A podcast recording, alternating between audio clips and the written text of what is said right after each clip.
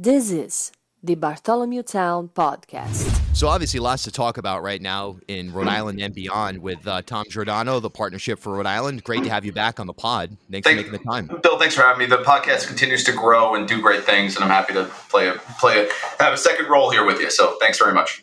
Well, I definitely appreciate that. And, you know, right now there's so many issues in Rhode Island. We've been kind of focused on an election here. We've been focused on international affairs in terms of headline grabbing. But meanwhile, one of the main issues that has really been top of mind for the last year or so and continues to be a real factor in our outcomes in terms of education is absenteeism. The partnership is working with the state to prioritize attendance. We've seen a rollout from the McKee administration. Apparently there's a robocall that North Providence Mayor Charlie Lombardi is sending out to parents. And just this, what seems to be a basic concept of show up at school. I mean, it's pretty straightforward. At the same time, there have been significant issues with either chronic absenteeism or in some cases, even beyond that, in some districts, startling numbers. So the partnership has an initiative that builds on other initiatives in the K-12 space that you focused on before. So let's start right there, the absenteeism. Well, listen, I think that Governor McKee and Commissioner Infante Green are doing the right thing by focusing on this, right? This is not a Rhode Island-specific problem, right? This is a problem nationally. But we have a unique set of ingredients that will help us solve it, right? We're dense, we're small, right? And you can kind of run into each other a lot faster, right, in a small footprint. So I think it's a great thing for the commissioner and the governor to lean into, and we're happy to support it. This is, it's obviously priority, right? You got to get the kids in school. The problem is for 3 years, we told everyone that it was okay to stay home, right? And, you know, I have 2 young kids right now who feel very strongly that if they're home, they could just catch up quickly on the computer and be all set for the next day. It doesn't really work like that, right? What we went through was an extraordinary time. Obviously, we're coming out of it. COVID will stick around for God knows how long, right? But as we come out of it, we need to change our behaviors a little bit. And changing the behaviors means getting our students back into school and reprioritizing attendance, because that's the only way you can really learn. Partnership's happy to help, right? This is a no-brainer. Let's do anything we can do to support the kids, support the teachers, and get our scores even better so that we can employ more Rhode Islanders. Well, there's no question that workforce, especially in certain sectors, have changed a lot too. So you've got a lot of parents maybe working from home, or at least part-time working from home. Yeah. And, you know, I wonder if that, as that starts to change, if it creates an environment that's a little different as well, where a kid might be like, well, you know, my parents had to go to work, so I better have to go to school. I don't know if that has anything really to do with this, or if it's just, like you said, it's sort of lingering from COVID, but the incentivizing of getting kids to go to school, there are some carrots that are dangled a little bit, but at the end of the day, it's really just about, you know, making school a place that kids want to go, want to be in person. You're exactly right. So you got a few issues here, and you got to separate our K-3 issues with our 9-12 issues, right? 9-12 issues, right? These students, and oftentimes, right? Maybe you were, I certainly was, get yourself out of bed, get yourself in the shower, get yourself breakfast, get yourself on the bus, right? In the K-3 space, it's a lot of time parents are working from home. If you talk from employers are struggling with this, right? They feel that creativity happens in the office when ideas and people bounce off each other in the conference room, in the hallway, at the water cooler, right? Those are things that are important to employers. So they'll continue to push to get as many employees in the building as possible. And as that happens more and more, I think you will see a small effect on the children, but it's important. Listen, you talk about carrots and sticks. When parents understand that attendance matters, right? Let's use the governor's term here because it's simple and it's clear and it's something that we want to help dive into. When parents begin to understand that attendance matters more and more for achievement, I think it's a very, very quick transition into sending those kids a couple extra days a week to school. Now, you've touched on it very briefly. There are a certain very, very small percentage of students who just are largely absent, basically unenrolled, right? That's a separate problem. All right. What we're talking about is the difference between missing 10 days a year and 15 days a year. It's a week of school, right? You learn a lot in a week, just like the commissioner said in that press conference last week at North Providence, right? You learn science, you learn math, and the kids were fantastic. So we just got to reprioritize this a little bit. And it goes hand in hand with what employers want, which is getting employees back to work. Doesn't have to be 5 days a week, but we do see more creativity there, and I could talk more about that, but I'll keep going on the attendance issues because I think this is an important one. Yeah, and I think that's actually it's an important sort of tributary here is we talk about attendance for students. Again, work from home it's valid, and there's certainly an aspect to it, but there's no question that there's a piece of the creativity aspect of things that is completely gone when you're not working from home. You can only stare at Zoom for so long and expect to have any kind of meaningful collaboration. So I guess briefly touch on that, your experience dealing with some of the biggest firms here in the state.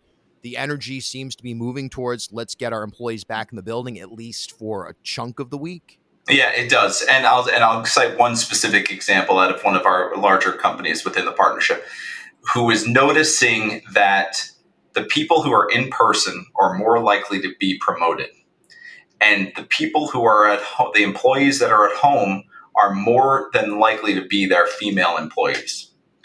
What you're setting yourself up for is a disaster there, right? Where you are removing a level of gender diversity from your senior management levels, right? Because you're allowing people to stay home. What you have is oftentimes, right, caregivers are staying home more often, and therefore they're being kind of put to the sideline as far as what the promotion schedule is. Now, that's not purposeful, right? But when you're in person, you build relationships. When you're in person, right, Bill, you know this, right? The meeting stops, the Zoom goes off, everyone hangs around the tower, and all of a sudden you're there for 15 more minutes with 15 other more to-do items, right? Oh, right, we got to catch up those people who are hybrid. We got to catch up those people who are at home. So employers are having a hard time with this, right? Because they want people back in person. CEOs do. You could say that's an antiquated point of view. In some cases, it might be. But in other cases, it's a need for creativity. It's a need to build culture. And it's a need to make sure that they are promoting the biggest, best, and strongest for a diverse senior leadership population. So it's this continues to be a priority issue. Yeah, it's an important tributary, I think, in terms of the conversation on absenteeism that – it's not directly related. It's kind of a little bit of a stretch to tie the two together, but it's something meaningful. And I think it's just an interesting and important discussion to have in general. Completely agree.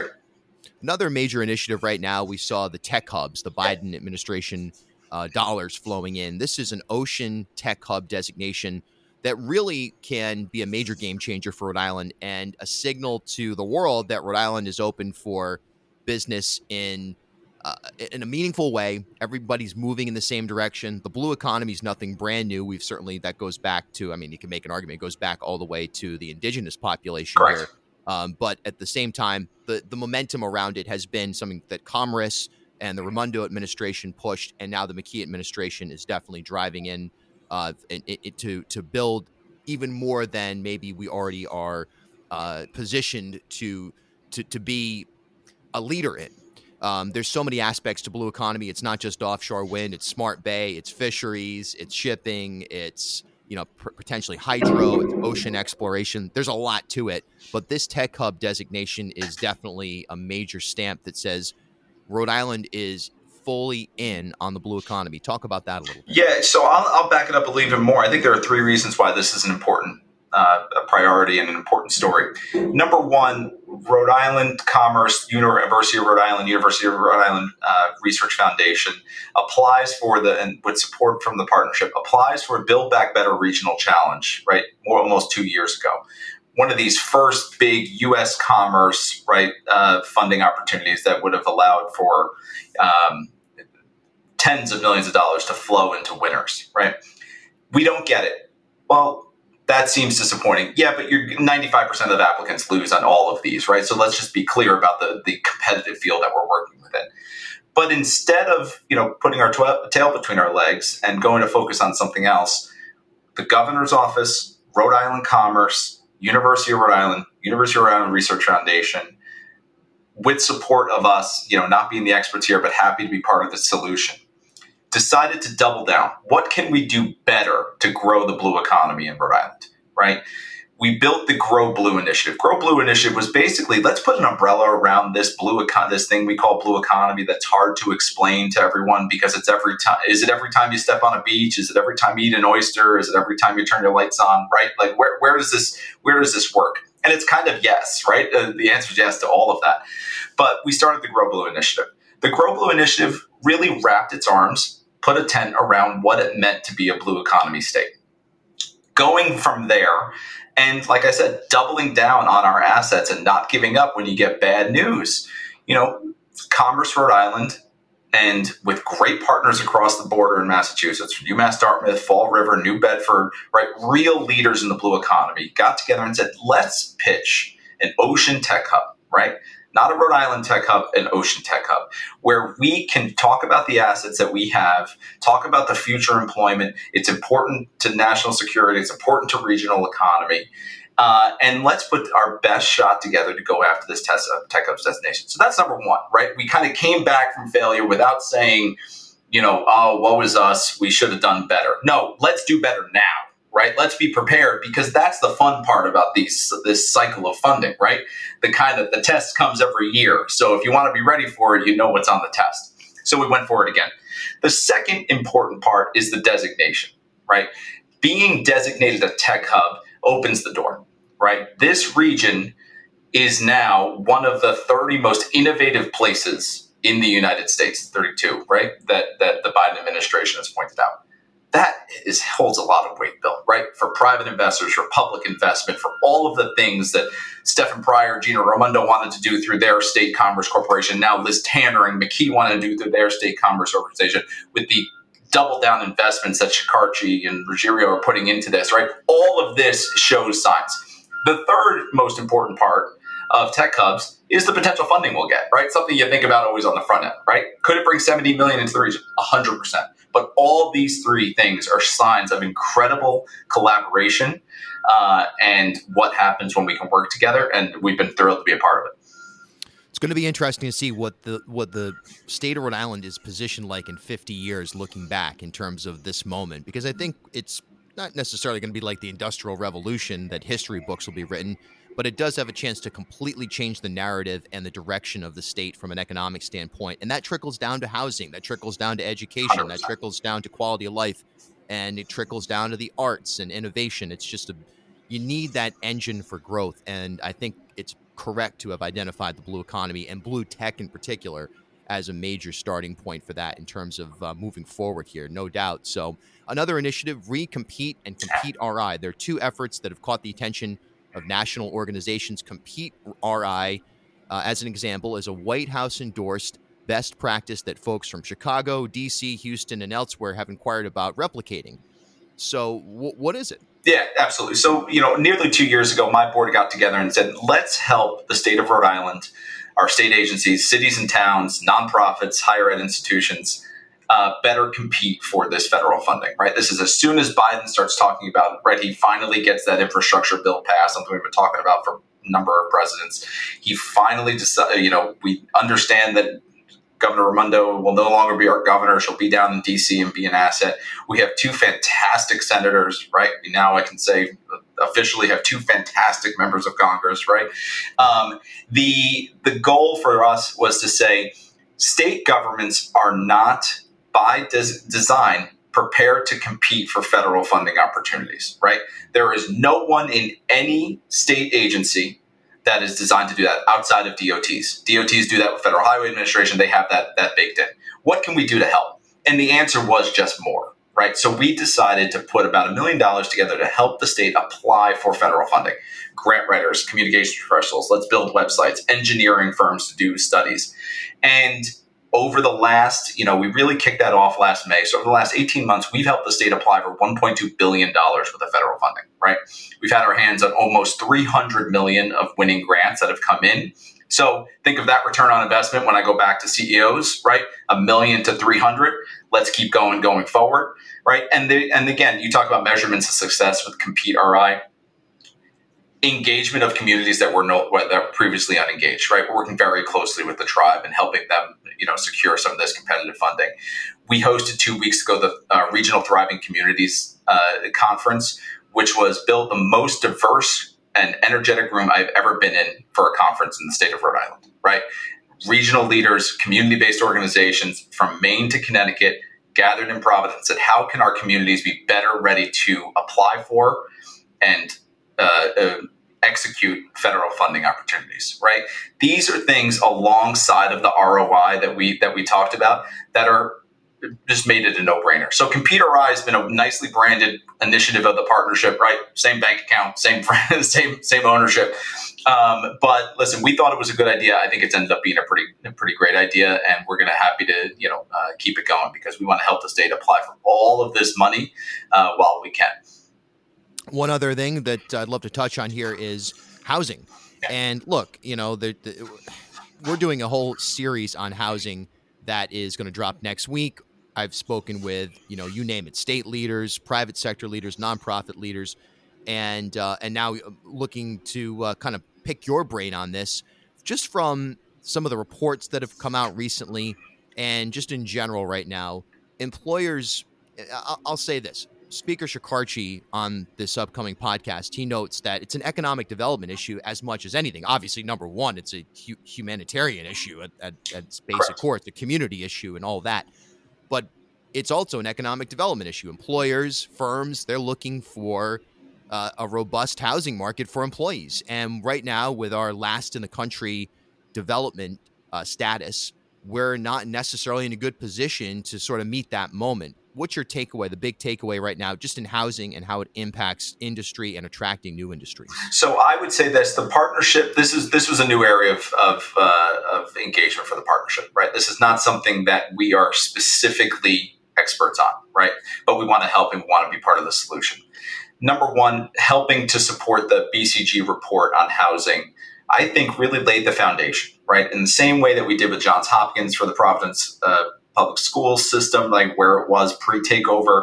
I think these kind of things are, they're expensive, but these are opportunities for the partnership to say, let's lay the groundwork, let's level set on where we are, let's find some best practices, let's give state government, nonprofit sector, and private sector some to-dos, and that will help move this forward. I hope that BCG report's done that. I think it has. From a workforce point of view, it continues to be an obvious issue. But I have to say, Bill, what I hear from my board more is the community issue, right? How can we better solve our homeless situation here, right? How can we provide low and moderate income housing here? On the higher income side, we'll figure that out. Right. That's the last one that needs to go. But this is a community issue. This is a health of the state of Rhode Island issue. And I think that we're happy to engage. And listen, let's braid these two conversations. If there are federal funding opportunities that community members or organizations or service providers want to go after in the housing space, we're all ears, right? I have grant writers. I have a half a dozen grant writers ready to go. Right? Let's go get this money and bring it to Rhode Island. When you write for these grants, you have to tell a story. And sometimes the story is innovation and what our prospects could be. And, oh, look, if we were just given a little bit of a push, look what could happen in ocean tech hubs. Sometimes it's we've been last and we need help. And we want to do more. And the state government has doubled down on it. Stefan Pryor has stayed the course, right, and joined a government sector when he could be doing anything, right? He came back to Rhode Island government and said, no, I want to focus on the hardest problem we have. That's the kind of thing you want to double down on. So if anyone wants to work with us on some grants there, and we have before, we will going forward. We're always ready to do more. Tom Giordano, the Partnership for Rhode Island, always a pleasure, and thanks for the work that you all do. And we definitely... We're in an interesting moment here in Rhode Island. The momentum feels to be trending in the right direction. And there's less of a cranker, woe is me type approach to the state. It's starting to become an innovative place. It always has been, but it's starting to be recognized for being innovative, and appreciate your efforts to make a lot of that stuff pop. Well, listen, I hope we're playing a little bit of a role in that, right? And so let's keep it going. And Bill, I look forward to feel like you and I run into each other every 6 months somewhere. So looking forward to seeing you there too. See you at some event in Warren. That sounds good, my friend. We are brought to you in part by Half Street Group, who bring a new generation's perspective to leadership communications, strategic public relations, and digital marketing. Half Street helps organizations and leaders take control of their own stories and manage their reputations. They get results for their clients by focusing on audience, message, and culture, and by leveraging their decade-long relationship with media and opinion leaders in the Ocean State and throughout New England. Join me and Half Street Group founder and president Mike Rea for a conversation every month about news of the day, the hottest media analysis, and a look behind the scenes at how impactful leaders drive conversations. Learn more at halfstreetgroup.com.